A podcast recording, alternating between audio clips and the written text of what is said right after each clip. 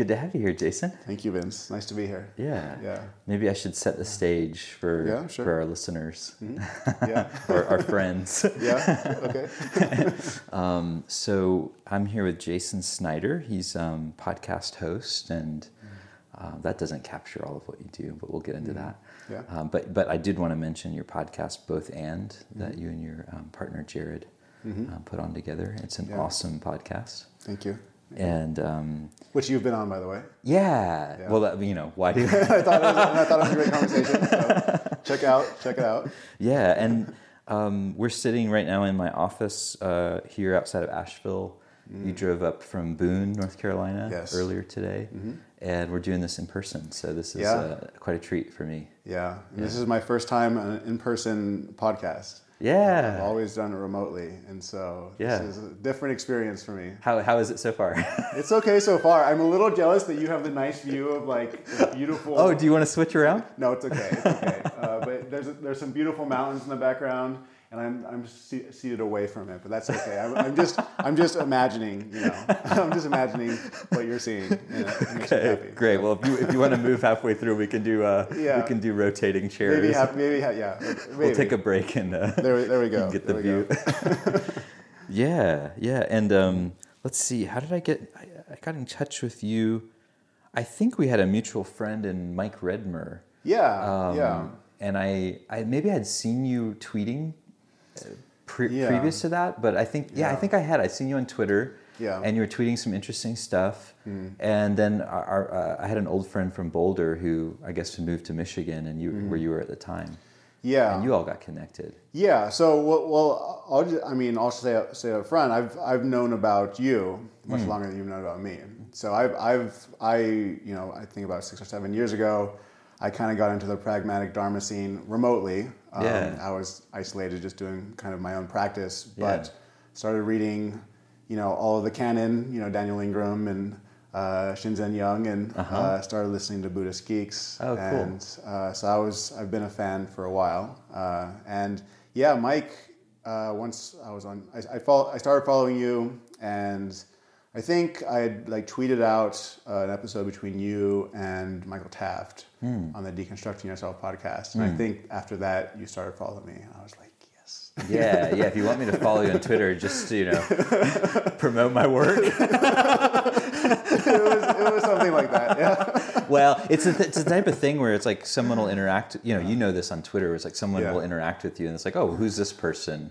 Yeah. And it's so cool to make connections that way to Yeah. kind of just find out about all these random people that are out there. Yeah, just kind of like just you know when you're when you're putting out good stuff and you're you're part of a, a movement, you know, people just start to find each other. Yeah. Um, uh, and I think that's the beauty of you know engaging in a practice or a set of ideas is, is that you know people start to find each other. Yeah. And digital technology has, has helped with, helped us with that quite a bit. Um, but yeah, so just a, the story, yeah. So Mike reached out to me. He he was moving to to where I was around, you know, in Michigan. Yeah. moving near Lansing, Michigan, and we met for coffee.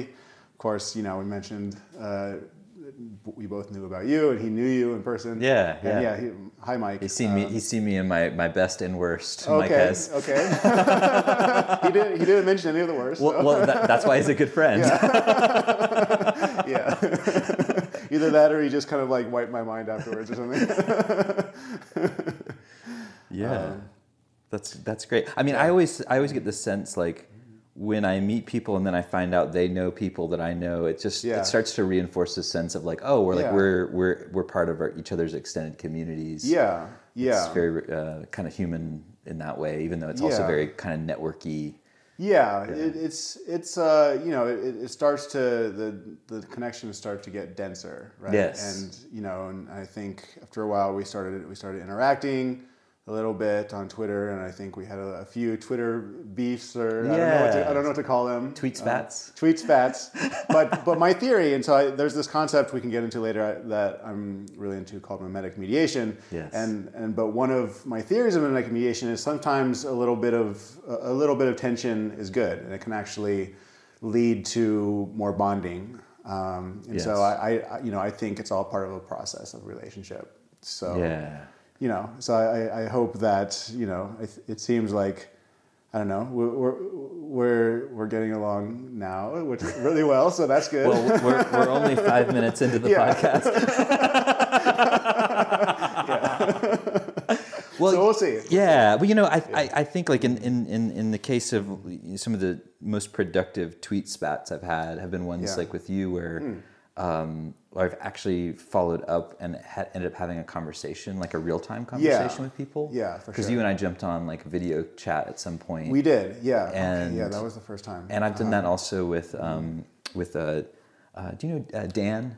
Dan Delis- Delisto. Yes, I think. Yeah. s- yeah. He has, he's he got has the, Cheshire Cat. Yes, the Cheshire Yeah. Cat. I, I've also video chatted with him. I love Dan. Oh yeah, Hi Dan, if he's a- listening. He's yeah. a great he's a great guy, and Yeah. um, he and you and some other folks have like had really productive conversations with after having disagreements on Twitter that felt like it's like disagreements like between like like two sort of sects that are so close to each other that it's kind of ridiculous they're fighting and yet they have the biggest fights. Yeah, it's the there's a term there's a term for that. Uh, something about small differences. Yes. Uh, I, I don't remember the term. Yeah. Yeah.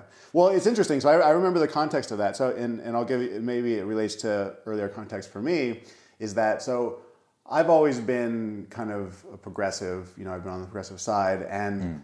Um, and the, the whole kind of woke and counter woke really crept up on me, right? And so I just all of a sudden started hearing, uh, you know, I, so I guess I just my friends weren't really in the, you know, what's typically called the hyper woke camp, and and you know the, the, the more toxic sides of that. Um, and so I was just like, well, social justice is great, like, well, and then you know, then all of a sudden I see like the rise of Jordan Peterson and people talking about you know social justice warriors being being toxic. And I was like what are you talking about? Like I don't I don't know what you're t-. and so and so I was coming from that perspective. And I think our initial conversation was I, I was I was putting out something that was pretty woke hmm. and I think you were pushing back and saying well it's actually more it's actually more nuanced than that. Like and hmm. so I actually actually let's have a conversation. And so we had a video conversation. You told me a little bit about your background. Hmm. Um, I think it Right. Uh, you know, I think you're telling me about, your background. I think it had some some had to do with like gender roles, and you're t- telling, well, you know, it's it's not so clear cut that it's the patriarchy is always oppressive. You know, it's like it's it's nuanced, and every family is different. And you know, if if people aren't being you know coerced into certain roles, but are you know, yeah, I don't know. It, it was something along those lines. sounds and I'll let you speak for yourself. Yeah, I don't Uh, remember. Okay, yeah, yeah. I, th- those sounds vaguely Yeah, right yeah. though.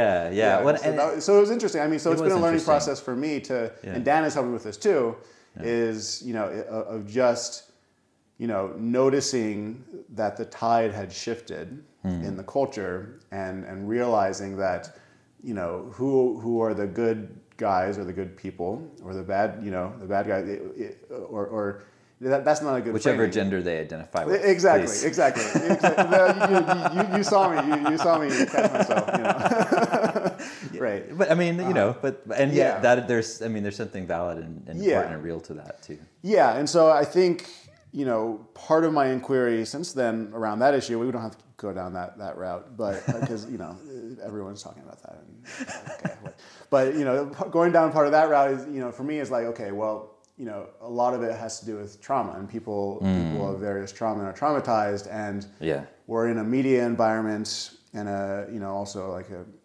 a, a university environment where mm. where kind of good faith conversation is not really encouraged you know and and there's just a lot of kind of like one set of trauma feeding you know reacting to an ortho- orthogonal set of trauma Right. and it's just it's just blowing up and there's not really any conversation right Yeah. um, and so i think um, you know, jumping ahead, I think part of the premise of the Both And podcast is, is just to try and have good constructive conversations with people from different perspectives, you know, um, uh, different, uh, you know, kind of ideological priors. Uh, not always. A lot of a lot of times we have kind of our people from our meta tribe, you know, so to speak, which we could also discuss. M E T A. META, yeah, META. You got you got to yeah. you got to exactly, differentiate exactly. that on the Buddhist Geeks podcast. Right, right. People yeah. get confused. That's right. That's right. META, which is you know basically just means that you know we're, we're you know in, in, in, as well as having discussions about the content level issues, we're having conversations about those conversations, and and you know looking at is this a constructive process for sense making. Um, or you know, and people have brought up the term like meta crisis. I think Right. you, you talk a lot I about meta that, yeah. crisis. Do you want to? I don't know. Do you want to talk about because you've also been developing this idea of what you call the meta dharma Yeah. And, and how that relates. Do you want to talk about that a little bit and how that relates to the meta crisis? That's a nice connection point with your work because you you sort of describe yourself as a meta modernist. Sort of loosely. Okay. Loosely. Yeah. You know, I, I'm hesitant to attach myself to any ideology. That's very meta right? of you. but that's that that aligns.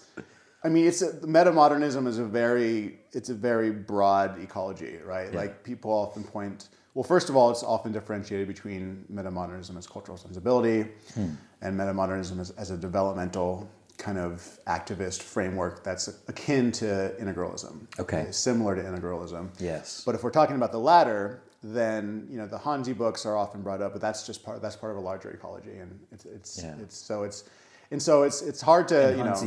Uh, what's his? Uh, what's the last name? It's Oh. a pen name. Oh yes, the pen name Hanzi Freinacht. Hein- Hanzi Freinacht. Yeah. Yes, and he uh, so so he in quotes Right. is you know know alone who in the he is. i- well, uh, you know, Some- some people do. he, some people do. He's alone in the Swiss Alps, writing you know this genius, lone genius, you know, writing these books that are going to change society. Yeah. Of course, it's just a couple of you know The Listening Society the, the Listening book, right? Society, and, and the second one is the Nordic Ideology. Uh, it's it's actually written by a couple of of sociologists uh, in Sweden. So uh, for, it's you know it's it's an Maybe open it's an open secret. Maybe they It's vacation in the Swiss Alps. Maybe, maybe, exactly. And you know, and but it, it, I see it. I see even metamodernism, the ecology of metamodernism, as part of a larger uh, attractor point that you know many people are trying to move towards in order to avert you know existential collapse. Right in many di- along many different dimensions, and, and this relates to the meta crisis. So ecological Yes. collapse, um, you know, many, many, many things. Collapse of democracy. Collapse of democracy, perhaps the rise of neo-fascism. Yeah. Many, many things are happening, uh, and and so it's part of a larger ecology. I, I really like the term media ecology or human ecology. That's kind of respond, trying to respond in a good way, and you know, a lot, a lot of it is is just kind of talk right now, and uh, you know, one of the you know one of the things that I'm trying to do, not to talk so much, but one of the things I'm trying to, you know, that, that I'm thinking about these days is, okay, how do we actually ground this in, you know, act, our actual physical ecologies and, and Yes. communities and cultures. Um, but anyway, so that, that was, I kind of took this uh, off track. We but should, I, I we, wanna- should get, we should get yeah. to that at some point. Yeah. That, that would be a good place to ground down some Yeah. of these big ideas. Sure, Yeah. but I want to give you I want to give you you know the, the the space to to talk about how you think about metadharma and how it relates to this larger ecology and and what you're and you know what what the roots are of it for you.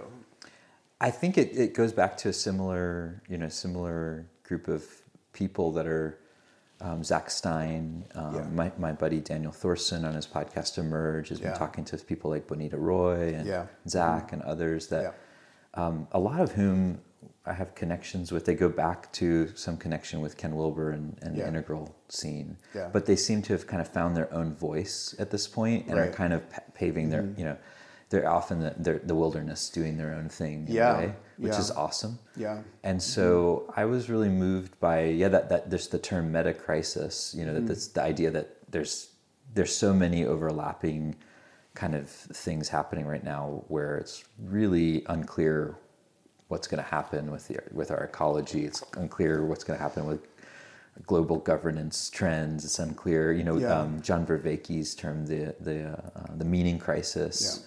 You know that people seem to be in a kind of special kind of crisis around how to make sense of their life and Yeah. you know and and have meaning even when everything is so like. Um, I guess there's a certain kind of relativity to truth now that we've never had to deal with post Right. in a post-Trump Post- world. right? right. Post truth. Yeah, a post-truth world, and um, Yeah. yeah. I mean, I think of all of those things together and just sort of go, Mm-hmm. okay, well, you know, for me, grow, coming up in the sort of Western Dharma scene of convert Buddhists, who most of whom went to Asia as Mm-hmm. young hippies, trained with Asian teachers, and then came back and tried to translate that through their traditions, mm-hmm. through their sort of Americanized Buddhist traditions, like mm-hmm. that the focus was really just on like my practice, you mm-hmm. know, my awakening, my enlightenment, with an emphasis on like, Yeah. you know, talking about ethics mm-hmm. some and like even the bodhisattva aspiration, mm-hmm. but no talk about politics was part was ever it was always avoided completely Yeah. in dharma centers, of meditation centers. And there was this, this sort of overarching sense that like this is an individual path that we're all coming together to like help each other with. And it just seemed to me like the meta crisis Yeah. was sort of blowing that to smithereens. Yeah. You know, the idea that we could continue on with that kind of dharma.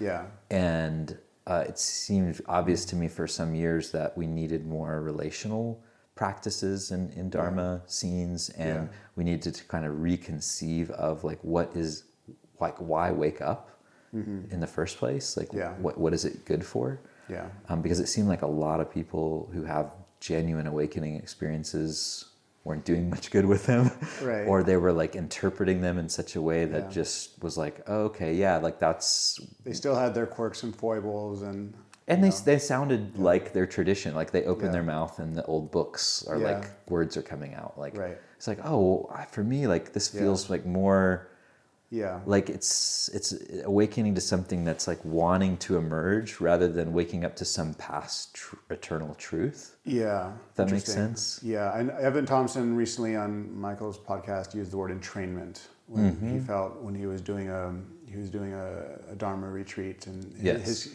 you know his book his new book which I haven't read Why I'm Not a Buddhist but he was saying well it's we're not exactly training ourselves to see reality as it is yeah but we're being entrained to look through a certain lens that will, you know, per, per, you know, I, I don't know if I would take his critique as far as he would. yeah I think that there is, you know, the, the ability to to notice the arising of your experience in a more, you know, uh, in, in a mindful way. I think is kind of a revelation. That's it's not just ideology.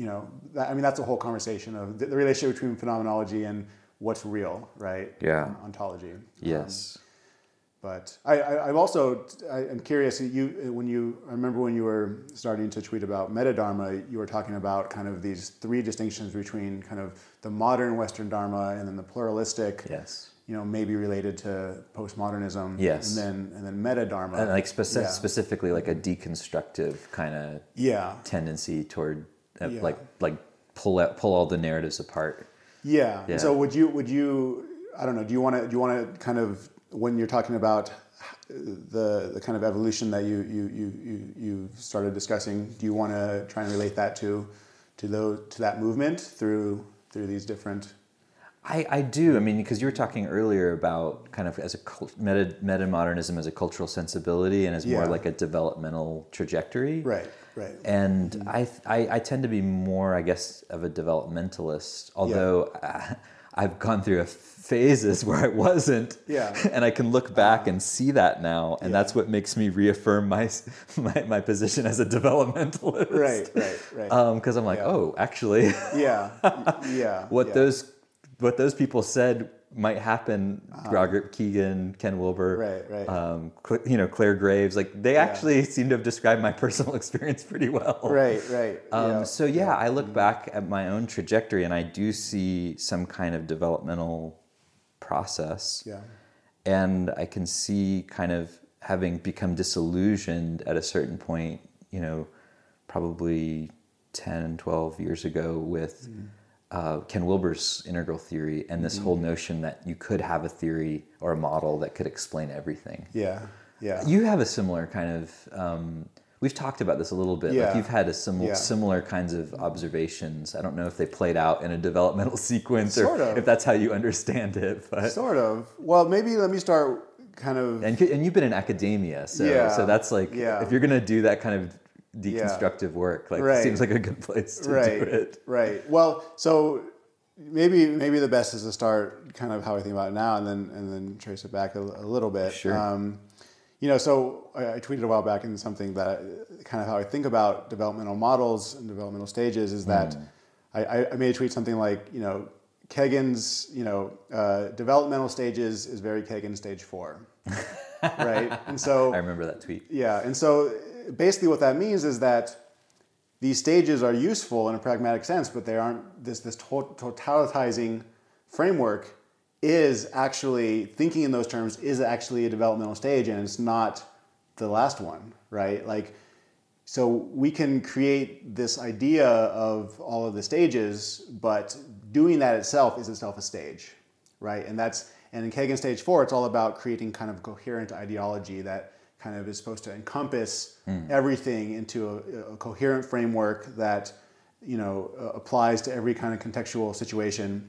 And you know, according to Kegan's framework, the transition to stage five is well, you know, how Chapman interprets Kegan is 4.5 is kind of like this dissolution phase. Yes. What we, you know, or, or deconstruction phase. Yeah, he calls it deconstructive postmodernism. Exactly. Yeah. And and it's a necessary phase, Mm-hmm. right? To and so even if you're for me, like I read Wilber when I was 20 and so I was thinking in these Same. lines and I had to go through my own series of I don't know, I mean deconstruction is, is, is a very, you know, it's it's very it's very particular, you know, and so that, that's just a very kind of broad way to put it. But Yeah. I had to, you know, these days, I, I again, I really appreciate what Wilber's doing, but I had to kind of like see it in kind of a stage four lens, and then go through this kind of, de, you know, deconstructive phase where I kind of became disillusioned with it, Yes. uh, and then come back to it in, in a more fluid way. Yes. Um, yes. But so okay, so but anyway, so to, just to give a little bit of my background, and I, I won't dwell on it too much, but you know, I, I was raised. My, my parents were hippies. They met on a hippie commune. Um, they divorced when I was really young, and you know, they quickly kind of, you know, got into the system, so to speak. Um, you know, my dad became a business. Well, he became a jewelry maker and then a business person, wholesaler, and my mom, you know, was a weaver, and, and eventually she went back to school for electrical engineering. And Wow. and so you know, That's quite a transition. yeah, huge transition. She did that in her 40s and 50s. Hmm. It took her like 20 years to get her bachelor's degree, but she finally did it, you know, because she had to work full time as well. Right. Although she had, a, you know, eventually she, her third husband, you know, turned out to be a really sweet, wonderful guy. Um, but you know, I went through these phases where, you know, as a teenager, I, you know, 16, 17, I was taking psychedelics and weed and you know, smoking weed and uh, had some pretty, I don't know, my, my friends weren't really in that, in, in the kind of like the, the, the integral kind of, you know, I was thinking, you know, I was reading, trying to read Buckminster Fuller and thinking kind of big vision, big picture. And my friends, you know, were, were kind of a bunch of, you know, great people, but you know, they did criminal things uh, as well. You know what I mean?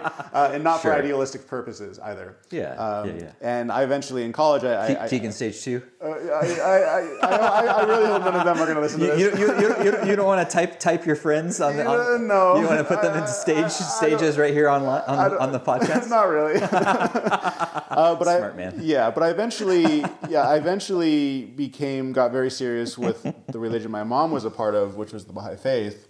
And in college, Yeah. in my twenties, I became a very serious Baha'i. Uh-huh. And became very straight edge because that's that's part of the Baha'i lifestyle. Yeah. Um, and so I, you know, part, during this time I had read Wilber, but I was, I was, I was also having a lot of personal psychological issues, uh, cognitive dissonance is the way I would put it, where I had, you know, I, I had been kind of reading a lot of ideological books or a lot, a lot of visionary books, but you know the, the context I was in was very different. So there was just this mismatch of ideologies, and I just nothing felt coherent mm. is the way to put it, and mm. that was reflected in my mental state. I would mm. say, uh, and so that was part of kind of my dissolution phase of just like just just trying to cope day to day, you know, of, of just being kind of like a basket case, and uh, but you know, still being able to get through school and eventually, you know, all the way through through a PhD. Um, Is that is that related that phase to your interest in meditation practice? yeah, so so I had started meditating when I was like 16, 17. Uh, I had read Be Here Now by Ram Dass, and you know, I, I- I started meditating according to the, some of the mixing in with some of the stretching stretching yoga exercises, asanas that, that he had prescribed. But eventually, I kind of got out of that. I, I basically adopted a more of a Baha'i kind of monotheistic prayer kind of frame. Um, but I, I got back into after so 26. I was 26 10 years ago. Uh, I stopped being a Baha'i, um, and I went through like three or four years of just, just pretty dark psychologically, um, and still going through school. Uh, but it was around 30 or 31 that I started getting back into meditation um, after kind of being an atheist or agnostic or just kind of a nihilist. Yeah. Um, and that's a natural response to Yeah. being disillusioned with the monotheistic tradition. exactly, exactly, and just you know listening to you know that that was the time of the new you know the new atheists and starting listening to them and you know all these doubts seeds of doubt just were growing in me and and and but it was I was really attracted to pragmatic dharma. You know, well I started you know somebody sent me a book by Eckhart Tolle and I was like okay one of these new age people and I started reading it and it was, it was actually like really resonating with me at the time. Was, Yeah. You know, and it was the first time again that the sense of presence, you know, just the be here nowness became really tangible to me again. I was like, oh, this is something different. Like this is not me trying to think my way out of my problems. This is me actually just being present with what's arising. But that quickly, you know, led into, you know, discovering Shinzen Young and Daniel Ingram and, you know, many others in this scene, uh, right? And, and then from there, you know, uh, uh, you know, that branched out into learning about all of these other movements, and you know, six years later, here I am. Yeah. And, and would you say you've been sort of in, in this phase more like a kind of DIY practitioner? Like you've been kind of taking in things and incorporating them and sort of yeah, like yeah. So, so kind of I- being the the, uh, the self author of your own practice? I, that's that's that's been it. Not not to say that that's the better way to go, but it's you know. I, so one is I was just you know in Michigan and there weren't really any people. You know, there's like meditation groups, and I, I, I tried going to one or two of them, but they were mainly like really older folks, and I just didn't really relate to it. Um, yeah. you know, I did a. I You did got to a- really want it, you gotta, you gotta really want it, and yeah, uh, you know, I did a. or at least day- at that time. At that, at that It's time, changing. Yeah, it's, it is changing. So I, I did a like a ten day Goenka retreat. Yeah. Um, there was one person um, who, you know, I probably shouldn't mention, but I, I did. I started an internet relationship as a, with him as a teacher, and it, it turned out pretty badly. I, I feel like he was. In, in, in how he related to like basically he was one of these people who was like you follow my method and you get awakened very quickly and if you don't it's basically because you're fucking up Uh huh. right? And you know, and I wasn't getting that you know that awakening moment, and you know, and, he, and then he, I, I feel like he became abusive. That's Hmm. that's how I interpreted it, and it ended pretty badly. Uh, and so, Sorry to hear that. yeah, and and so really, I've just been kind of DIYing it, as you said, um, reading a lot, kind of practicing. You know, bringing in the vipassana side, you know, from the pragmatic dharma. But then I was listening to a lot of like Buddha at the gas pump, and listening to a lot of these like Advaita Vedanta people. Yeah. Um, you know, people who talk about like self inquiry. Really, really grabbed onto self inquiry as part of the practice. And, and these days, I really kind of have this. I, I, I, I- today, I was, I was driving here. I thought of the word cybernetic in terms of like this, or this kind of integrated relationship between mindfulness and self inquiry, um, and and it's it's worked for me pretty well. Uh, but you know, I, I'm I, I'm not. You know, I, I feel like I'm at the place now in terms of my my development where I I am very open to you know community and to practicing together, um, and so that that's kind of the direction I'm starting to move in. Um, Yeah. Yeah, totally. Yeah. Um, I wanted to go back to something you were saying um, about uh, your tweet about uh, Kegan's model being very stage four. Or just any developmental stage model. Yeah, yeah. Because I, I have a slightly different thought on that. Here's our Okay. difference. Sure, sure. Yeah, please. Um, I, I wonder. I've been coming back around to seeing Wilber's work not as an attempt to present a kind of totalizing model, although I think it, it is that too. Mm-hmm. Yeah. If you see it that way. Yeah. Um, but I don't think he actually crafted it from that place. Hmm. Like I actually think he he was um, seeing it from a different angle, like on the other side of the deconstruction. Like I think he was in a mm. reconstructive phase. Yeah. and and had gained that kind of fluency. You know, his whole axiom, mm. like everyone is right. Mm-hmm. like that notion that everyone has some piece of the truth Yeah. and sort of the way I hear him talk about how, for instance, he discovered the quadrants, Mm-hmm. you know, where he had like all of these papers on the floor. He's talking about this on Future Thinkers Okay, recently. yeah. And all these like different developmental maps and models. And he was just like, Yeah. what in the hell? Like, how do these things relate? Do they relate? Right. And he started like, was just like, almost like banging his head up against this. And then he suddenly saw like a pattern. Mm-hmm. You know, he saw like, oh, like some of these are describing like, like interiors and some of them are describing like exterior things. Yeah. And then he like like separated all the papers out into two, two different camps and then he's Yeah. like still something wasn't quite right. Yeah. And it wasn't really fitting. Right. And to me that's not what a stage 4 like um, theoretical mindset does. It doesn't try to look it doesn't it tries to for, force itself on reality instead Yeah. of letting reality talk back. Yeah.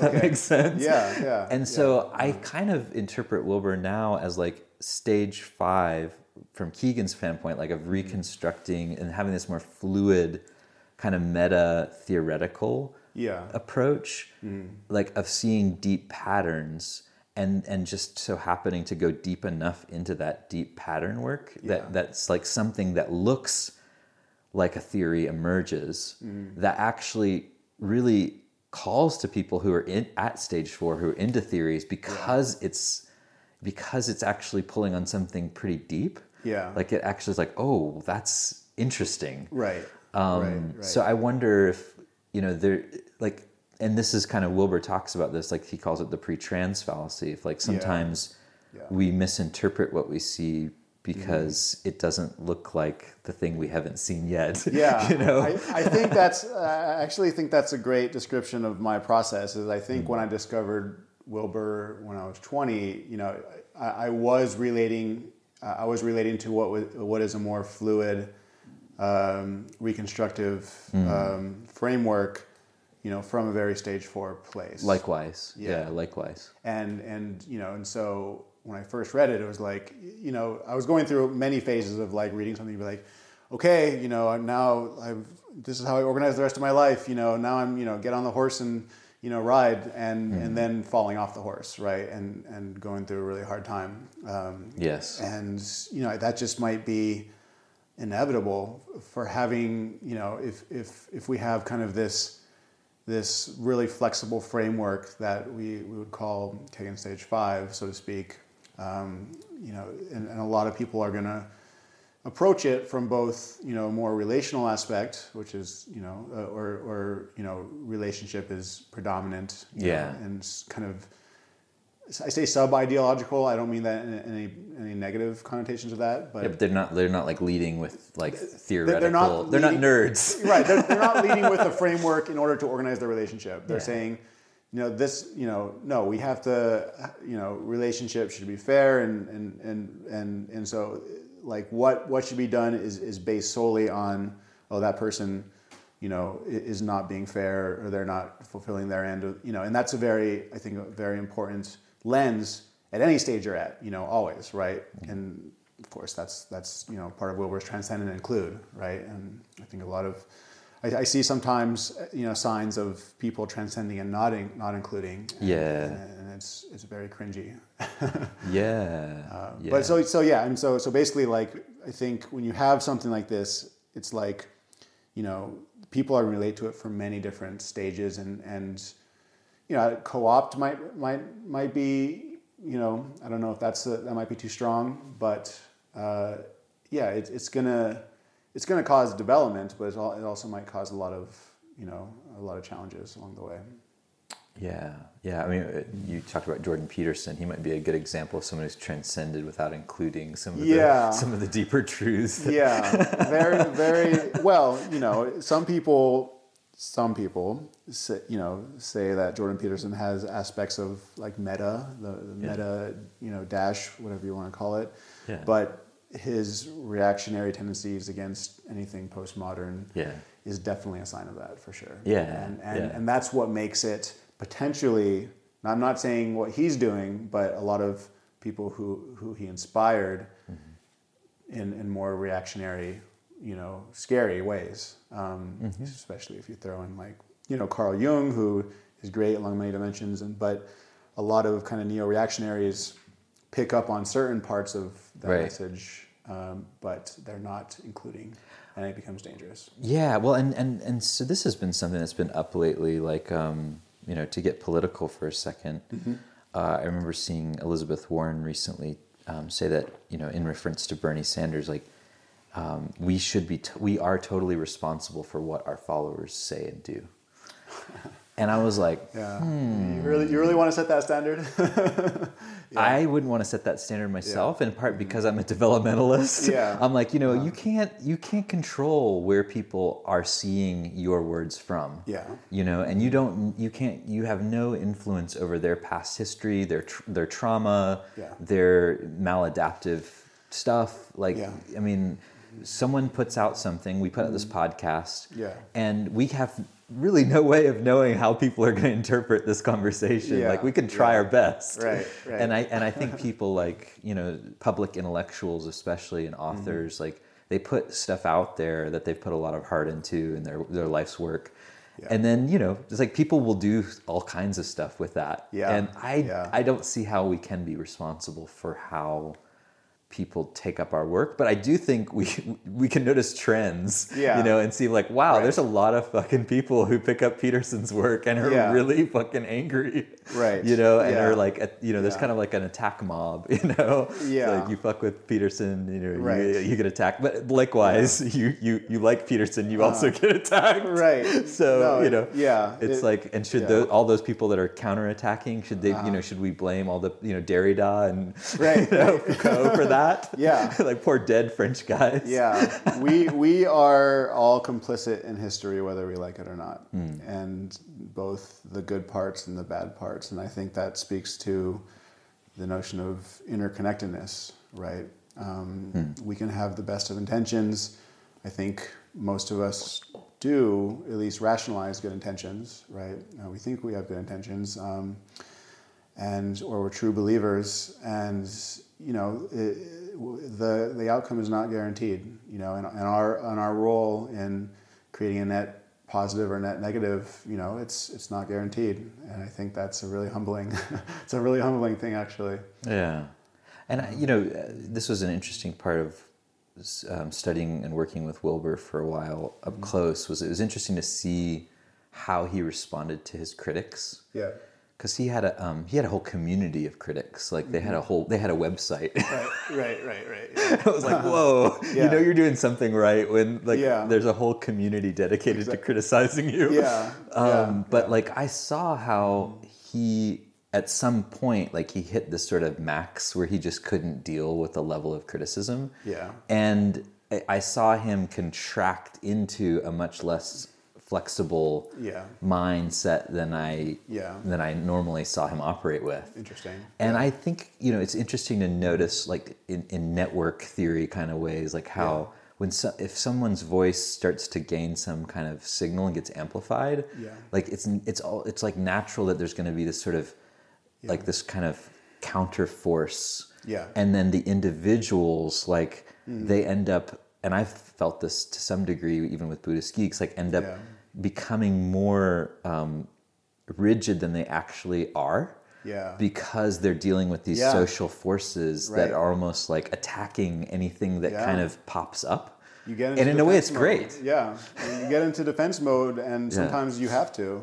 Um, and yeah, I mean, it's it's hard to to try and address a legion of critics. Like I'm sure, I mean, if you're someone like Ken Wilber, who is a force of nature, right?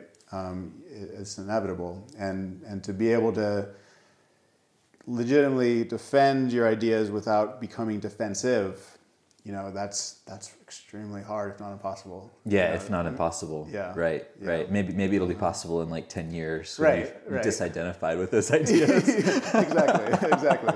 Yeah. It's like no, no, that was Wilber two. yeah, yeah. That was Snyder three. we're, we're over that. right, right. Well, but I, I wanted to, to to pull the string you, you mentioned about like not knowing how people interpret your ideas, and I, I've thought a lot about this because I, you know, I, I'm kind of just like a freewheeling tweeter, for example, and I just I just throw out half-baked ideas and partial ideas, and I know that they're partial. Um, And I and and I've, I've worried that you know, am I again are, are, are these ideas perhaps you know I don't want to elevate my role. You know, I'm just a little fish, but are these ideas going to be you know misappropriated or or used for something that I would- I would actually find quite reprehensible? Um, and I think you know, part of it is like, well, if I if I just, you know, it, you know, and I don't know if this is a good strategy uh, to the extent that I've thought about it, but it, you know, for me, it's like, well, you you you observe how people interact with with your ideas, and you observe kind of the the larger meme space and, and idea space, um, and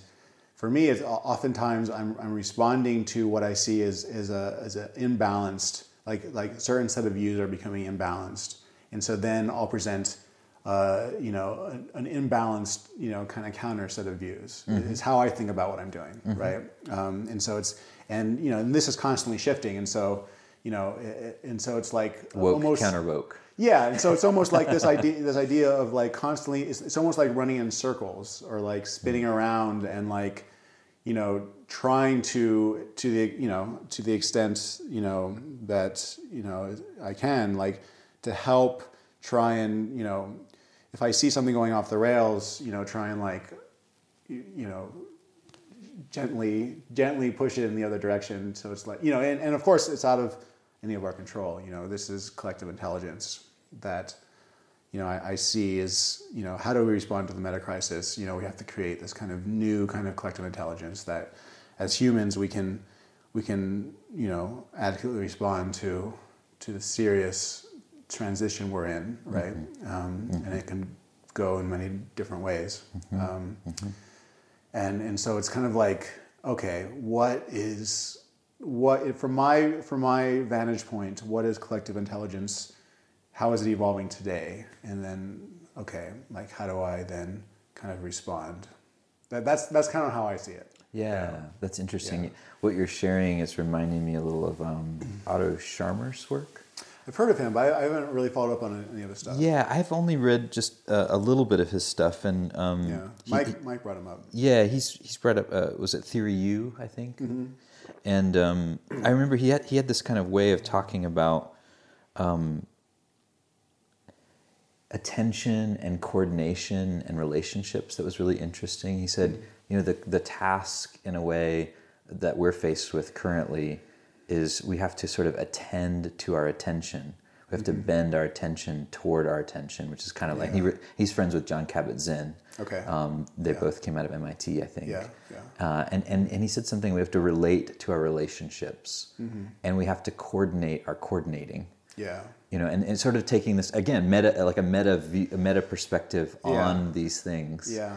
And I found that something about that really struck me, um, Mm-hmm. And something in what you're saying reminds me of that. Of that, like, you know, t- taking a position on these things that we do, that like our attention or like our conversations, our relationships, our how we coordinate ourselves, you know, um, for action. Mm-hmm. Yeah. You know, it's like looking, like kind of looking at how, yeah not just looking, but also like influencing how right we do that from Right. from another kind of vantage point. You're right. And of course, you know, meta is turtles all the way up or all the way down, however you want. You know, and so it's there's only so much I feel like so so this is this I think this might be an interesting direction of the conversation is I do think that if done wrong, there, there's a tension between meta and embodiment. Right? Yeah. Going meta is kind of going into a more detached analytical mode and if that is not coupled with you know an, some kind of really strong embodiment practice and indeed if it's not some kind of feedback loop Yes. where you go meta but again you know you know someone can go meta but but you know or, or you know can kind of observe but who's observing the observer right and one you know we, we observe each other and we um, this is part of why I think always being nice for the sake of being nice is, is can be dangerous. You know, you, you want to be kind, but part of being kind is to as gently as possible, but without sacrificing sacrificing it, like pointing out blind spots, you know, mm-hmm. in each other, right? And and it, it hurts to be, to have your blind spots pointed out, and, Right. You know, and so part of the part of the practice is you know not getting reactive trying to trying to incorporate it but you know, but also so, that, so that's the relational component. But the other component is like we go meta. We have we have this kind of idea, set of visions, but you know, at some point we have to like loop back down into our bodies, into you know what's here, what's present right now, and then the new generation of kind of a new meta lens should you know in my in, how I think about it should kind of arise, emerge out of your body, and it kind of mm. emerges out of your intuition and your subconscious, and then it starts interacting with kind of your analytical capacities and yeah. new, so so the meta constantly needs to be refreshed and adapted as well. Right? Yeah. I, I like what you're saying. Um, I, I think another name for for meta modernism is is planet centric mm. you know it's like yeah. and i find that's that's kind of from Wil, wilber's stages of ego development yeah. egocentric ethnocentric world centric planet centric yeah. cosmocentric I, I, do a lot of practice with folks where we actually speak as the mind, as planet centric mind, hmm. yeah. uh, and we'll actually be inhabit that perspective. And to yeah. me, it is completely embodied. Like the second yeah. I get in touch with planet centric mind, mm-hmm. I sort of drop down straight down. Yeah. And I sort of feel this sort of empty expanse of the earth beneath me. Right. And right. I'm like, oh yeah, this is so super embodied. Yeah. You know, like yeah. this is the only way we're gonna be able to figure out this meta crisis. Yeah. Is if like I'm here and I'm like yeah. tapped into the intelligence of the earth. Yeah. You know, if that makes sense. yeah. What is it, what's the difference between world centric and planet centric? Um, for, for in that model, world centric is pointing to like all humans. It's okay. like an identity with I humans. I see. Yeah. And planet centric is like an identification with the whole ecology. Yeah. Yeah. Okay. Yeah. It, transcending and including human. Yeah. It almost reminds me. I don't know if you've heard of like the horseshoe theory of politics. Um, oh, vaguely. But it, it's basically just the idea that um, and it, you know, it's not, you know, this is a hypothesis, but you know that so oftentimes people who go so radical, le- radically left or so radically left, right, you know, kind of, you know, so yes. like here's the center, okay. and they kind of go radically yes. left, and, and, they eventually kind of end up in the same place. And you know, totally. to, to repurpose this this this this metaphor, you know, or, or analogy, Anyway, uh, it's okay. Uh, yeah, the, the, earth forgives you. Uh, okay. yeah, you know, I like you know perhaps going so meta, you know, eventually you know meets up with going so embodied and and not just in your body but also in in your situational context and the earth and, and yeah. the ecology that we're a subset of. Yes. Um, and and those would meet somehow in some synthesis, right? Yeah. That, that's the ideal. I don't think that always happens, right? You can go so embodied and so present and so be here now that yeah. you just kind of become an idiot. Uh, yeah, you don't, you don't, you don't, yeah. you don't act like work yeah. your work your mind muscles. You don't, yeah, or or you just, you know, you, become, you know, there, there's the, the whole critique about McMindfulness, and you know, you, you like uh, it's kind of, you know, mindfulness is creating these subservient people who won't complain because they're just blissing out, right? So, so that perhaps is a danger. That's a critique that people have made. And then the other, but then the danger going so meta is that you become disembodied. And I think if you become disembodied, um, your meta analysis will be corrupted.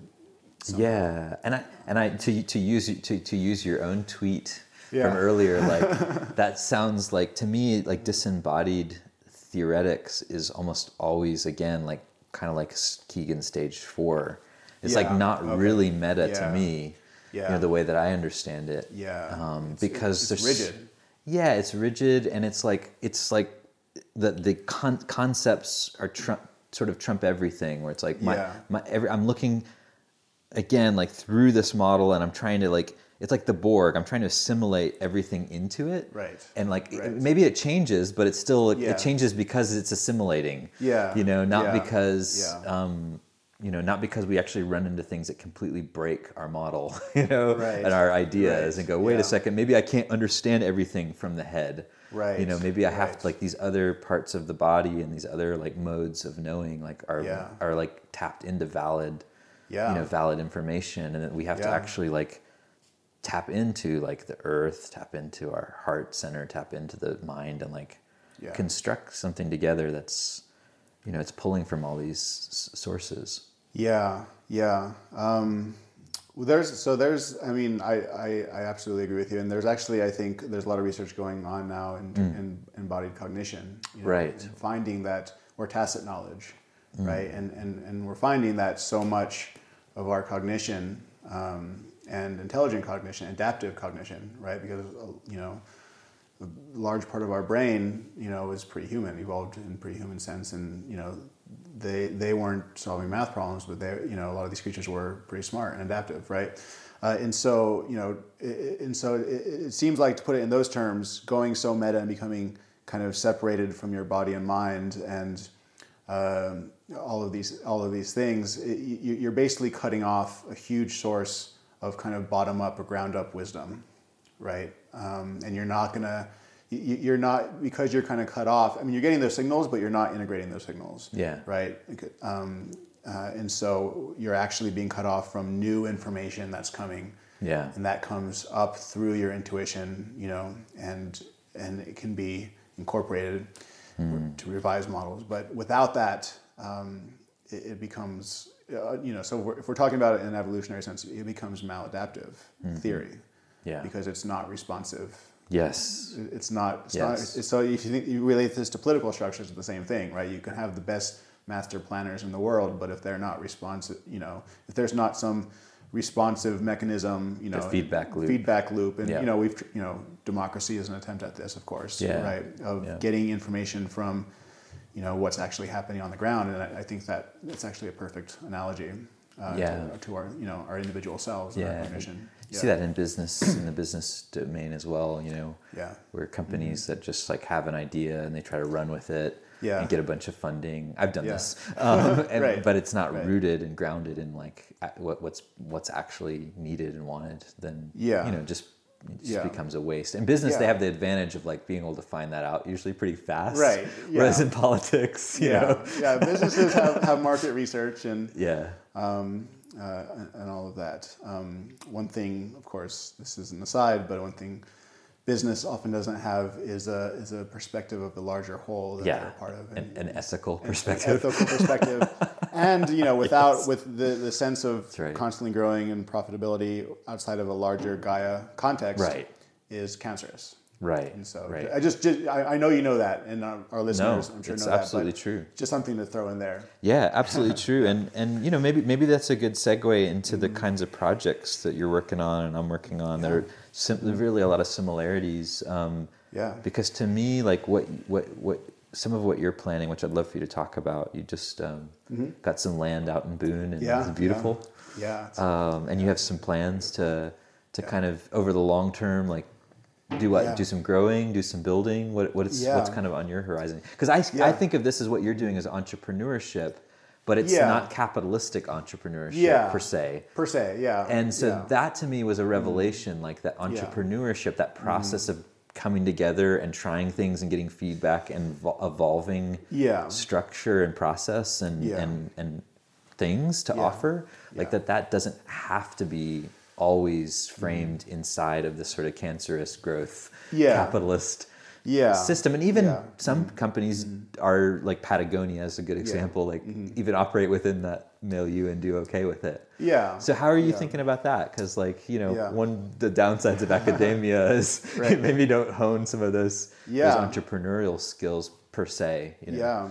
Well, you know, it's all very it's all very nebulous right now. Yeah. Uh, I think part, you know, so I'm trying to take to heart, you know, in uh, you know, the, the certain frameworks uh, that basically separate out into kind of three modes. You know, one is kind of perceiving and then sense making and then agency, right? And so this is like Jordan Hall's model of sovereignty, but it's also like permaculture frameworks uh, have very similar things. The OODA loop, you know, military is kind of so it's basically so. In one way to put it is you you observe for a while, right? And you kind of just so so here it's like I have this kind of nebulous vision of you know transforming our you know four acres or so of land um, into kind of a, a permacultural system, right? Or evo- co-evolving with it, of course, um, and helping to network with other people who are doing you know work uh, in loosely termed like Earth regeneration, right, or bioregional regeneration, and you know, creating an, a global network of people doing that. Yes. Um, coordinating the coordination. co- coordinating the coordination, um,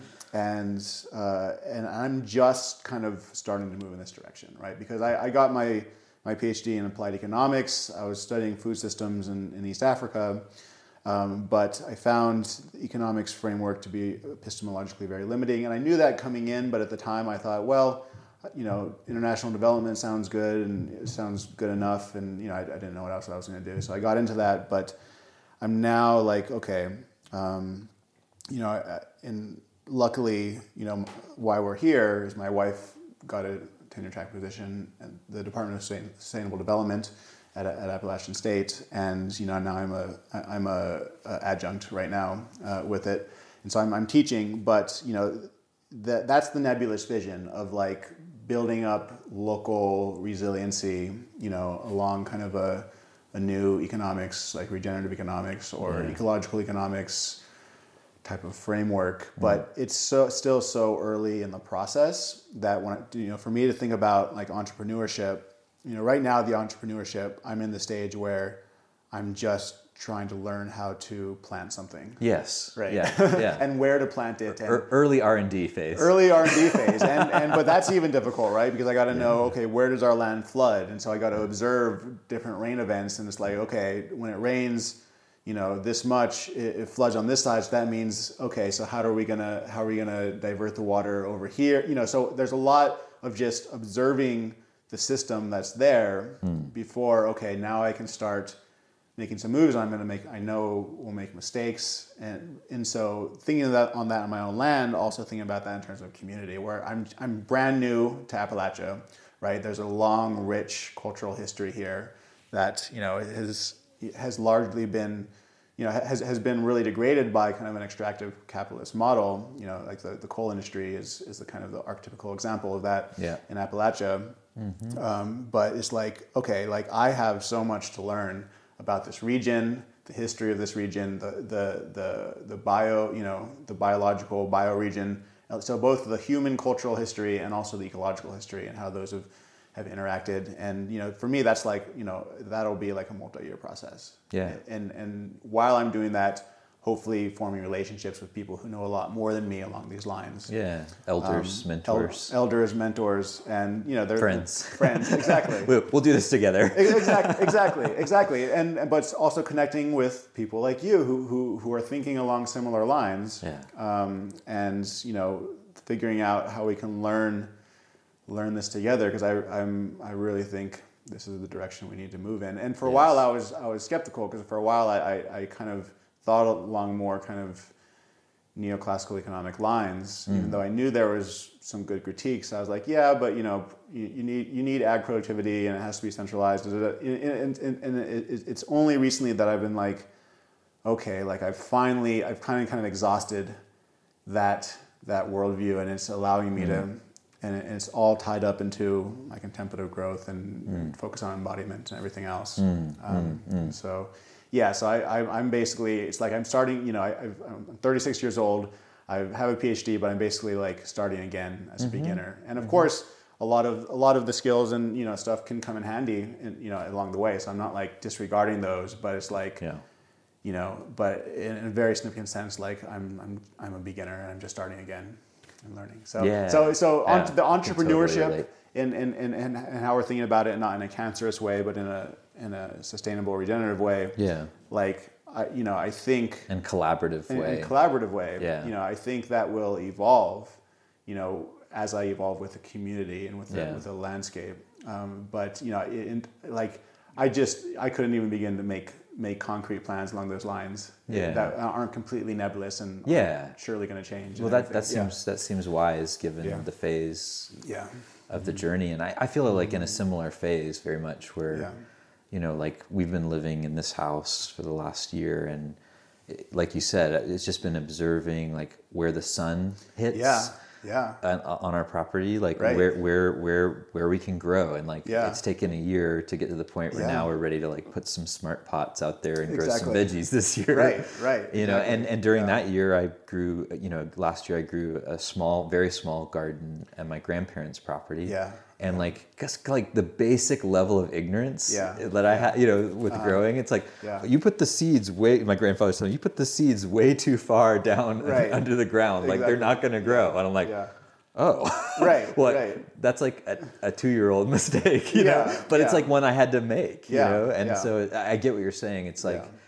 Having some sort of vision of like a regenerative permaculture, like it's a beautiful vision, and it takes time to grow Yeah. into it. You can't you can't live off the, the vision is nice, but you can't live off the vision. You have to Yeah. you have to get your substance from the day to day learning process and struggle. Yeah. Yeah. Yeah. And that's a contemplative that's a contemplative you know way of being is of, of the day-to-day annoyances you know and, and, and learning to, to see beauty in that and not not trying to rush Yeah. right? And it helps you to relax into it and also to become more perceptive because you're not resisting things, right? And it's just, it, for me, it's just becoming such an integrated, you know, Yeah. integrated thing. Yeah, that, and that, that has a lot of um, echoes of what we are talking about earlier, like the planet centric orientation of like, Yeah.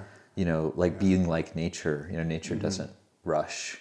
Right. You know, it just it does it it does it what it does. Yeah. you know, Yeah. And it moves forward, you know. and it can be actually quite gr- growth can be crazy sometimes. Like Yeah. some things can come flourish and come Yeah. to fruition. Yeah, it's it's it's non it's non-linear, Yeah, right? Like yeah. y- you can toil for years and seem like you know not getting anywhere, and then like it's just you never know how things are gonna develop, and so the contemplative, you know, contemplative mode, I think, is patience, but also you know it's like it's like being open to just you know being patient, but also being open to rapid change Yeah. right and and being able to to to ride with with either Yeah, Yeah. I like that. Yeah. So, so, so I'm sort of imagining in a sort of nebulous, visionary way. yeah Like I'm imagining some years down the road, uh-huh uh, like us starting our Buddhist Geeks farm. Yeah. You know, which the idea is sort of part. It's like retreat center and farm, Mm-hmm. um, small scale, probably something like you're talking about, like Yeah. few, several acres. yeah yeah And I'm imagining kind of like being connected, you know, to what you're Mm-hmm. doing and what others are doing. Yeah. And having some way to kind of be sharing resources and information. yeah And even like there being some kind of flow of people, Yeah. you know, and flow of Yeah. kind of community through these different yeah sort of um, experimental, yeah you know, yeah hubs. right well How does that line up with your nebulous? no it's, it, that that is that like that is the nebulous vision for me yeah. is i you know so part of it is like i want to be able to have something to offer a community that's arising along these lines right and so having so for me like why you know having this land is like okay i could I, you know it's taken me a few years to to learn and to, to learn with the land. Um, but you know, eventually, I, I see it can potentially becoming kind of a, a learning hub. You know, I want to I want to document my learning process and all the mistakes I make along the way. Yes. Uh, and you know, of course, there will be you know eventually we're you know there, there will be food. You know, the, the very tangible, practical things that that I can barter and share and you know perhaps sell. But you know. Um, but you know starting to like you're saying kind of creating this this this kind of network with flow of inf- you know of information and resources yeah. like that seems that that that seems really you know a, a real potential for for me in, in terms of like you know starting to develop uh, a regional culture around this you know that's both learning uh, you know uh, bringing people both both in terms of contemplative and but also learning skills Yeah. right Yeah. um, and um, yeah, and, and that's about you know, and so that's of course very nebulous, but that that's as that's as basically as concrete as I've gotten, right? Yeah. it's a feeling. It's a Yeah. feeling that's actually hard to articulate, right? Yes. Yeah. Yeah. Would you call it like a like I would call it like an intuition, but it Yeah. feels very. For me, it, it does feel very somatic. It's like it's like a yearning or a longing. Yes. It's like a deep sense of ah, like this wants to emerge. Yeah. And the only thing standing in its way is like mostly my conditioning Right, and right. my ignorance. that, that's true. That's true. Right. Right. Yes. well, all of ours. all of, all take of our the credit. well, I, I wish you know the somatic part. I wish I could express what I'm feeling in my body right now to our audience, Yeah. but of course I can't, right? Yeah. Um, but I think it's the you mentioned the conditioning. I think Yeah. it's like part of the learning process and, and making mistakes is like like while we're helping to condition a new culture, it's like a dual process of doing that and deconditioning our old culture, right? And Yes. those kind of go hand in hand. Yes. And it's not going to be always pretty uh, or, or perfect. Yes. Um, but that's part of that's part of the evolutionary process of like false starts. You know, even if we look at random mutation, you know, and selection, basic Darwinian 101, yeah.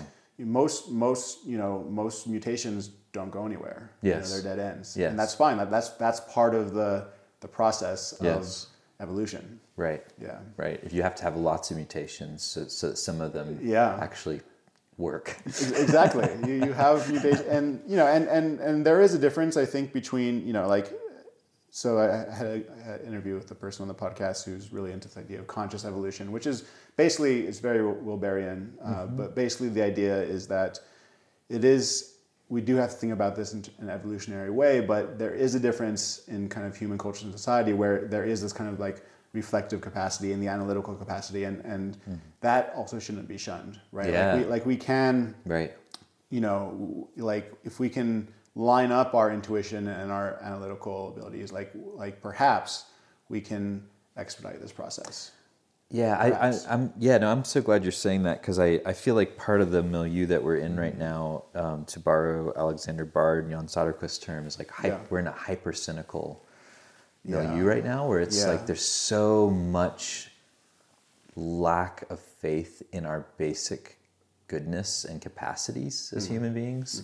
W- For I mean, for you know, for good fucking For- for good reasons. reason, yeah, it's not to dismiss, like, not to say like you Yeah. shouldn't be hyper cynical, but Yeah. but the fact that like hyper cynicism doesn't it, it, it leaves people really unable, I think, to adapt properly. It's a it's a maladaptive response, to- in my mind. Yeah. Because you just shut mm. down the possibility space, and it's like, well, Yeah. since everything sucks, like why fuck, why should I fucking Right. care? Yeah, I mean, we're just gonna kind of go with the tide of our conditioning. If, if Yeah. there's no Yes. if, if if we're not inspired Yes. to be to be better, of course you can go too far in the other direction. And I've done this, and this Bo- is a both whole other both ends. yeah, I, yeah. I, I, some people people have given me crap for you know both ending too much, and and I I, I, I I, like understand that critique as well, but. I, I've gone too far in the direction. Did you just both and the critique of both and? yes. it's meta, meta both end. All right, we should just stop there. I'm just kidding. Go ahead. Well, I've gone so you know as a Baha'i, the last few years of Baha'i and post Baha'i before I and even into when I started meditating again, I, I had I developed this hyperactive guilt complex where I had this vision of I, I needed to be pure and good and purified, and I it, you know and I became neurotic. Yeah. You know, and it totally fucked me up, shut me down, um, and uh, and I had to also get through that, right? And so now it's it, it is it is a middle path of you know of giving a shit and you know thinking okay things can be better things can develop things can evolve um, we can be better but also hey we're we're all fallible and you know we have to forgive each other and forgive ourselves and not not Constantly. yeah, and so it's like, and I think mindfulness helps with this, where it's like, if you're mindful, you, you know, you know, if, if you're thinking from an analytical lens only, then it's like, oh, that wasn't good enough. I'm a bad person. I have to be better. But if you're not mindful, you, you really don't have the tools to to change. You're just going to keep right. making the same mistake over and over again. Yes. But if you're mindful, you're like, okay, where did that come from? Why did I act that way? You know, notice actual the dynamics of, of how that arose Yeah. okay, so let me let me interact with with my mind body system in a different way. Yeah. And slowly, perhaps you know evolve. But Yeah. you know again, Yeah. this self-flagellation or you know is also a trap, right? Yeah, Yeah. yeah, and and you know, and there can be like narcissistic loops where just Yeah. constantly thinking about myself and Yes. wonder how do I prove this and Yes. and Exactly. it's just like okay, calm Yeah. down, yes. Yes. like maybe Right. just go water the plant. right. right. Right. Right. yeah, no, absolutely. I mean, to me, that's as a as a meditation teacher, a Dharma teacher. I, I feel like increasingly the heart and and you know the heart mind and the gut mind Yeah. like these are things that are I don't want to say neglected because some people don't neglect them, Mm-hmm. but the mindfulness movement in general has yet to really, I think, fully incorporate that. Like it's no accident that we started with mindfulness Mm. Yeah, in this oh, culture, yeah. you know, because Yeah. that's it's not it's not as threatening, Yeah. um, because we are such a kind of conceptual and analytical Yeah. culture. Yeah. But you know the the ability, like you're saying, to forgive ourselves, like that to me is a heart capacity. You know, it's like a capacity to like see, okay, I fucked up, Mm-hmm. to understand that, to know it, and, and then just like understand maybe some of the causes. Yeah. But ultimately, like understanding is not enough. Yeah. You know, it's like I've got to also feel um, like, oh yeah, compassion for myself, or forgiveness, or remorse. Yeah. You know, and be able to kind of like move on Yeah. in an actually different direction. Right. Like you, you want to, if you, that's the thing is if you actually feel it, you, you feel the, the shame or the guilt or Yeah. something else, it, you're actually training your, your body mind system to seek something else naturally Yeah. instead of, you know, instead of dictating it from a disembodied mind. Um, yeah. And that's, that's the thing, you know, I think you know even going a little bit meta here, like this whole process of like you know where how mindfulness has developed in the West and the United States, and you know perhaps some of the ways it can be improved. You know the Dharma community. Like I, I also see this as part of an evolutionary process, right? Yeah, like, sure. like a lot of people have have been developing. You know, like just skills of sensory clarity and concentration and equanimity, but maybe they've done it in, a, in a bubble or in isolation or you know and and so Yes. but then other people you know like people have been developing along many different lines Yes. and yes. part of what i see as memetic mediation is starting to bring all of these together into a more integrated system Yes. Mm-hmm. right and so it's like yes a lot of these skills are will continue to be valuable but now we have to we have to incorporate our social ecological context you know we have to we have to incorporate kind of our analytical capacities we have Yes. to and Yes. and it's a again it's a it's a process Yeah. yeah but I, but I think I think with this kind of quote sense making movement I, you know I think sense making might be the, the largest umbrella term for metamodernism integral you know it, it's so so broad that it almost means nothing but it's still a useful term I think. I like it. I like the term.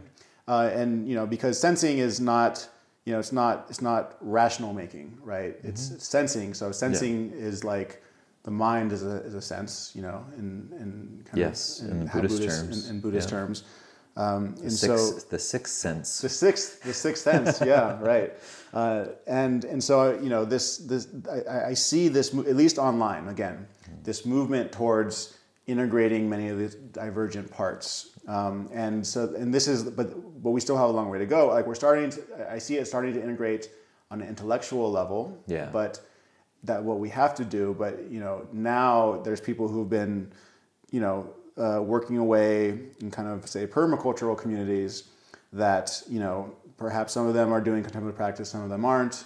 You know a lot of them might have you know and, and so and, and so now all of these worlds need to start you know feeding each other information and wisdom and Yeah. working together right Yeah. um, Yeah. yeah, and, and it's just at least for me, all like for me, as far as I'm aware, there's always new things that I'll become aware of. But as far as I'm aware, this is the probably the first time in my life that I'm starting to integrate all compartments of myself. Uh, just in the last, uh, really, just in the last six months since I've been here. Nice. Um, That's awesome. yeah, It's a very sounds like a very fru- fruitional period. potentially. Yeah. Yeah, Yeah. still, it's, it's still like it's not. We're not even planting. It's like it's like we're not even planting seeds yet. We're we're buying seeds, Yeah. type of thing. Yeah, yeah. But that I mean, but it sounds like that is kind of in some ways a fruition of of the years prior prior Mm. Yeah. to this. It really feels that way. Yeah. For me, it feels a fruition of all of the different, you know, I've had so many different stages and compartments of my life that I've emphasized at certain times. Yeah. And, and, and so it feels like it's bringing all this together. And so I, I can't help, you know, maybe because of that I'm biased, but I can't help but then project that out into the larger, Mm-hmm. you know, social, ecological landscape and be like, I see that happening there too. Or at least if it's not happening to the degree I want, then I'm going to try and help catalyze it, you know, Yeah. Yeah. Well, I mean, for, you know, this is just a kind of qualitative data point, but um, I've noticed in starting to talk about the whole vision of a Buddhist geeks farm, which has a lot of similar elements, you know, Mm-hmm. to what you're describing, that like the response has been tremendous. Like it's been, it's been, it's kind of shocked me a little bit. Yeah. Uh, how many people already want to come and like live on this non-existent farm Yeah. and want to come and like help Right. build it? And I'm like, okay, well that's great. Yeah. And it, and to me, it speaks to a deeper, like there is, per, I think, a potentially deeper. Mm, I'm not sure what to call it. Movement isn't the right word, but like I, that people are kind of some of us are sensing the, the the necessity of moving in this direction. And this is where like I don't think of development as this sort of arc upwards. Yeah. Like it feels like very much Spiral. a spiraling process because I remember, you know, last year I started to, to, to grow, you know, for the first time in my grandparents' garden. And my grandfather uh, said this hilarious thing. It was classic him. He, mm-hmm. s- he was like, you know, total pride here. He's like, you know, you remind me of me when I was six or seven. And I, said, I started, started laughing. I'm like, oh yeah, pops, why is that? and he's like, that's when I started my first garden. Uh-huh. Right. You know, and I'm like, Yeah. Uh-huh. oh well, I'm 36, like you. So like that makes a lot of sense. Yeah. There- there I go. feel like that. Exactly. That's. I feel like that as well. Yeah. And it feels Uh-huh. interesting. it's really interesting to like Mm-hmm. co- be coming back around to this to the wisdom Yeah. of like you know like in my life this person who's been doing this for 80 years Yeah. and who is frankly thrilled that I have showing any interest Yeah. at all Yeah. in this stuff. Yeah. And it feels like a much like a return, a reclaiming, Yeah. a reclamation Yeah. of some of something, even though I'm not like trying to go back, Yeah. you know, to his life. Right. Um, it's Uh, like, I, but there's something that feels like it needs to come forward from his life. Yeah, You know, that it's like, I'm so way to put grateful he's, you know, still alive to, to learn some of that stuff. Right, and it's, it's really fortunate that you, you, you know, you, you moved in this direction while you still had time to learn from him. Yeah, it's Right. true. And, that, and that's, Um, that's, and that's unusual. Yeah. Yeah. But there are elders like, Yeah. um, just down the road, I'll have to introduce you to Joe and Deborah. They're they've Yeah. got a beautiful farm out there, and Yeah. um, bee, they're like beekeepers, and Nice, you know, like there's some great elders out in these woods that like you know Yeah, they know a lot of stuff. And it's interesting. I mean, to quickly relate this to you know at least the United States context, you know, there's a lot of discussion about how rural areas have become kind of abandoned or you know left behind, Mm-hmm. Right. isolated, and Right. of course the opium crisis and deaths of despair and and, and you know Yes, things of that nature. And and it, and it seems to me that you know this the, one of the beautiful things about the you know kind of bioregional regeneration movement it, it, it's it's is that it's it's connect it- it's a, in a way it's a form of memetic mediation it's it's connecting you know many of us who have gone as far as we can in in, in, in a more kind of modernist frame Yes. like me Yes. realizing its severe limitations Yes. and connecting back to you know traditional values you know and of course one of the things that we're not incorporating are the the xenophobic Yes. components of that right Hopefully it not. wasn't it, yeah it wasn't all all perfect you know, there was a lot of that and that's putting it lightly Right. Uh, but you know, it, it's it, in a way it's connecting you know kind of like the original kind of '60s back to land hippies with you know more conservative traditional people who are who also really resonate at least for what I've seen with kind of like and, you know and this also relates to like the meaning crisis and, refinding meaning in, in culture is like regenerate it's not just regenerating the landscape it's regenerating culture and and uh, you know and and, and really like kind that. of holistic ways, but uh, like you said, it's, we're not going back, but we're bringing what was really valuable and true there, and we're bringing it forward. Yes. Right, and we're rediscovering it, and we're bringing it forward. Yes. Uh, and to me, like that's that's one of the biggest divisions in our society is that kind of like the urban rural. You know, people talk about progressive liberal, but I think there's another axis there, and that's urban rural. Mm-hmm. Right. You talking about the, the progressive and conservative? Yeah, so if you, you know, one way is think of like you know one axis is progressive and conservative, and then, but I think another one is Absolutely. And, and of course, there's correlations with rural being more conservative, but but it, that that's a very low resolution Yeah. lens, right? Like Yeah, there's yeah. um, uh, and and so I you know and so bridging this divide, I think, is is much more powerful than than than I think people a lot of people have, have considered. I'm with you on that. I mean, I, I, I, I, think you know, and these kind of experiments that we're conducting, they can really Yeah. only happen in areas where there is land and Yeah. it is affordable. E- you know, exactly, so it yeah. automatically pushes it into the Yeah. into the rural spaces. Right, and so it takes us takes us out into the woods. I mean, obviously, a very clear difference is that we're highly networked, right? Like, yes. um, and so we're still, you know, so we're not we're not intellectually or culturally isolated, Yes. but we're still hopefully culturally coherent, you know, organizing around the landscape, Yeah. right, and around around the cultural traditions that you know that again you, you know the parts of those traditions that that aren't xenophobic racist you know sexist you know and and, and, and you know, of course you know there, there's a lot of nuance that can go into those statements right Yeah, that was our first conversation yeah that was about that. right and, right and so you know that's that's a whole conversation of uh, let's not go down that rabbit hole right now. That'll part- take us part way two. off fast. Yeah, part part two.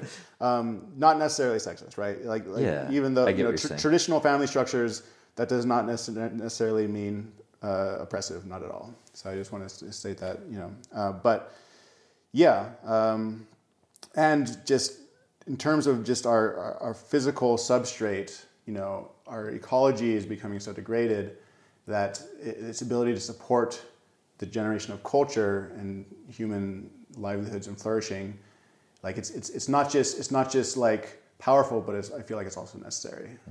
Um, you know, if, this gets into a whole other discussion about techno-utopianism and you know a lot of i think a lot of people have the view it's like okay well technology will just solve it. And okay so maybe you know maybe we'll have you know geoengineering and you know take some of the carbon from the atmosphere and it'll slow down global warming but that's not the only environmental collapse. Ecological collapse is not a quick technological fix. That's something that evolves and grows over time Yeah, you know, and it seems like I was talking to Vinay Gupta recently, and he- Okay. he, was very critical. I told him I suggested he reach out to you about Oh, wow. to understand metamodernism better. okay okay Um, interesting yeah And you know, he was saying, you know, from his perspective, like a lot of the sort of crisis, meta crisis, is like engineering problems and not social problems, and that we're confusing and conflating Hmm. the two. And I was like, oh, that's interesting, but to me, I, I, I guess I'm a true Wilberian in the sense that I, Yeah. I see these two as two dimensions of the same emerging yeah whole. Yeah. Mm-hmm. And like the whole notion that techno, I used to be a techno utopian Yeah. uh, thinker, and, and the whole notion that you can always solve every problem with from an engineering perspective, like misses the fact that like then you're but you automatically will obviously create new problems Yeah. every engineering fix creates new new problems Yeah. and like what is it that's evolving on a cultural level or on a social level like Yeah. what what are we wanting to actually become Yeah. or what or what do we need to become yeah uh, like that gets missed when it's all about the tech Yeah, Yeah. yeah. Well, I mean, so I, I see this playing out in my classroom, right? So I'm, I'm teaching a principles course in sustainable development, and there's more, you know, there's people from sustainable technology and and people who, you know, who, who are are much more kind of, I would say, not anti-technology, but you know, much more skeptical. And Yes. to me, it, I mean, the way I frame it, I think, is useful. Is it's not anti-technology by any means, but it's learning. You know, it's it's it's it's using technology appropriately hmm. within the social ecological context, right? And so it's it has it has to emerge from again this word embodied or you know a rooted place that's actually appropriate to for organizing around landscapes is appropriate to the bioregion. Um, and you know, if it's coming from a disembodied, detached, analytical, top-down place, right I think you have a lot more unintended consequences. Yes. Because it's it's it's having effects on on our social life that, as we've seen in the last number of decades, has you know has led us to the hedonic treadmill and to overconsumption and to you know uh, despair and meaninglessness and everything Yeah. else. And I Yeah. think that's a sign of technology not not being you know not emerging out of, out of a place yeah and being used appropriately.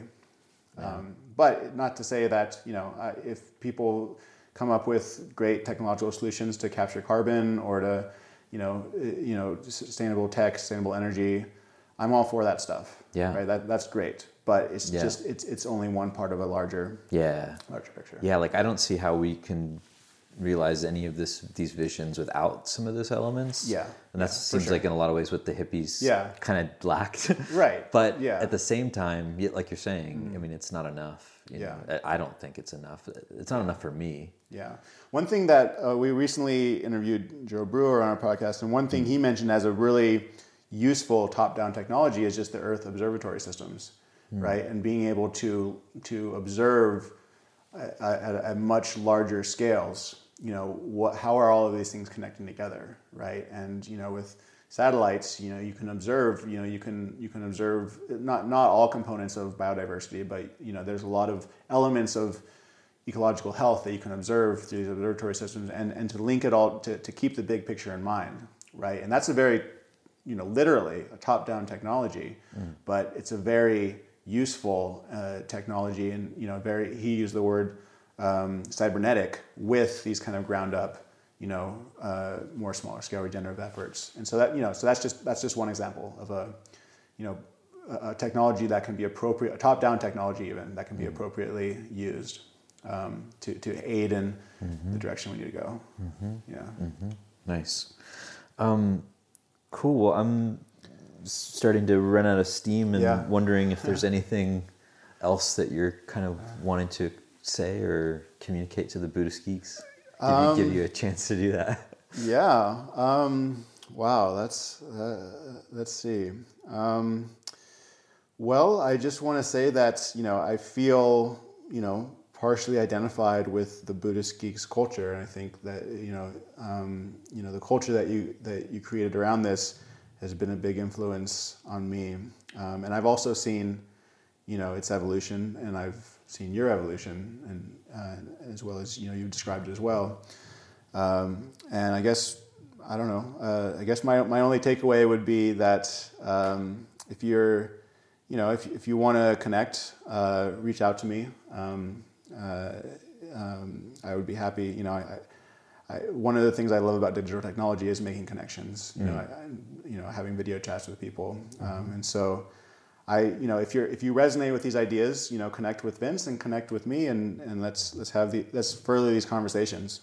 Um, Yeah, that sounds great. And I want to encourage people to check out your podcast, Both Yeah, and, yeah, um, uh-huh. which is a great title. Yeah. And, um, and I, I think you all are doing a great job with it. So, Thank you. Yeah, Yeah. keep up the good work. Thank you very much. Yeah, this is, this is great. After nearly a year in private beta, the Buddhist Geeks Network is now open for any independent practitioners who want to engage in interdependent practice. You can find out more about the Buddhist Geeks Network by visiting BuddhistGeeks.network. And if you'd like to join the community and join us in regular social meditation practice or other events that we host there in the network, all freely offered, you're very welcome to do so, again, by visiting BuddhistGeeks.network. Love to see you there.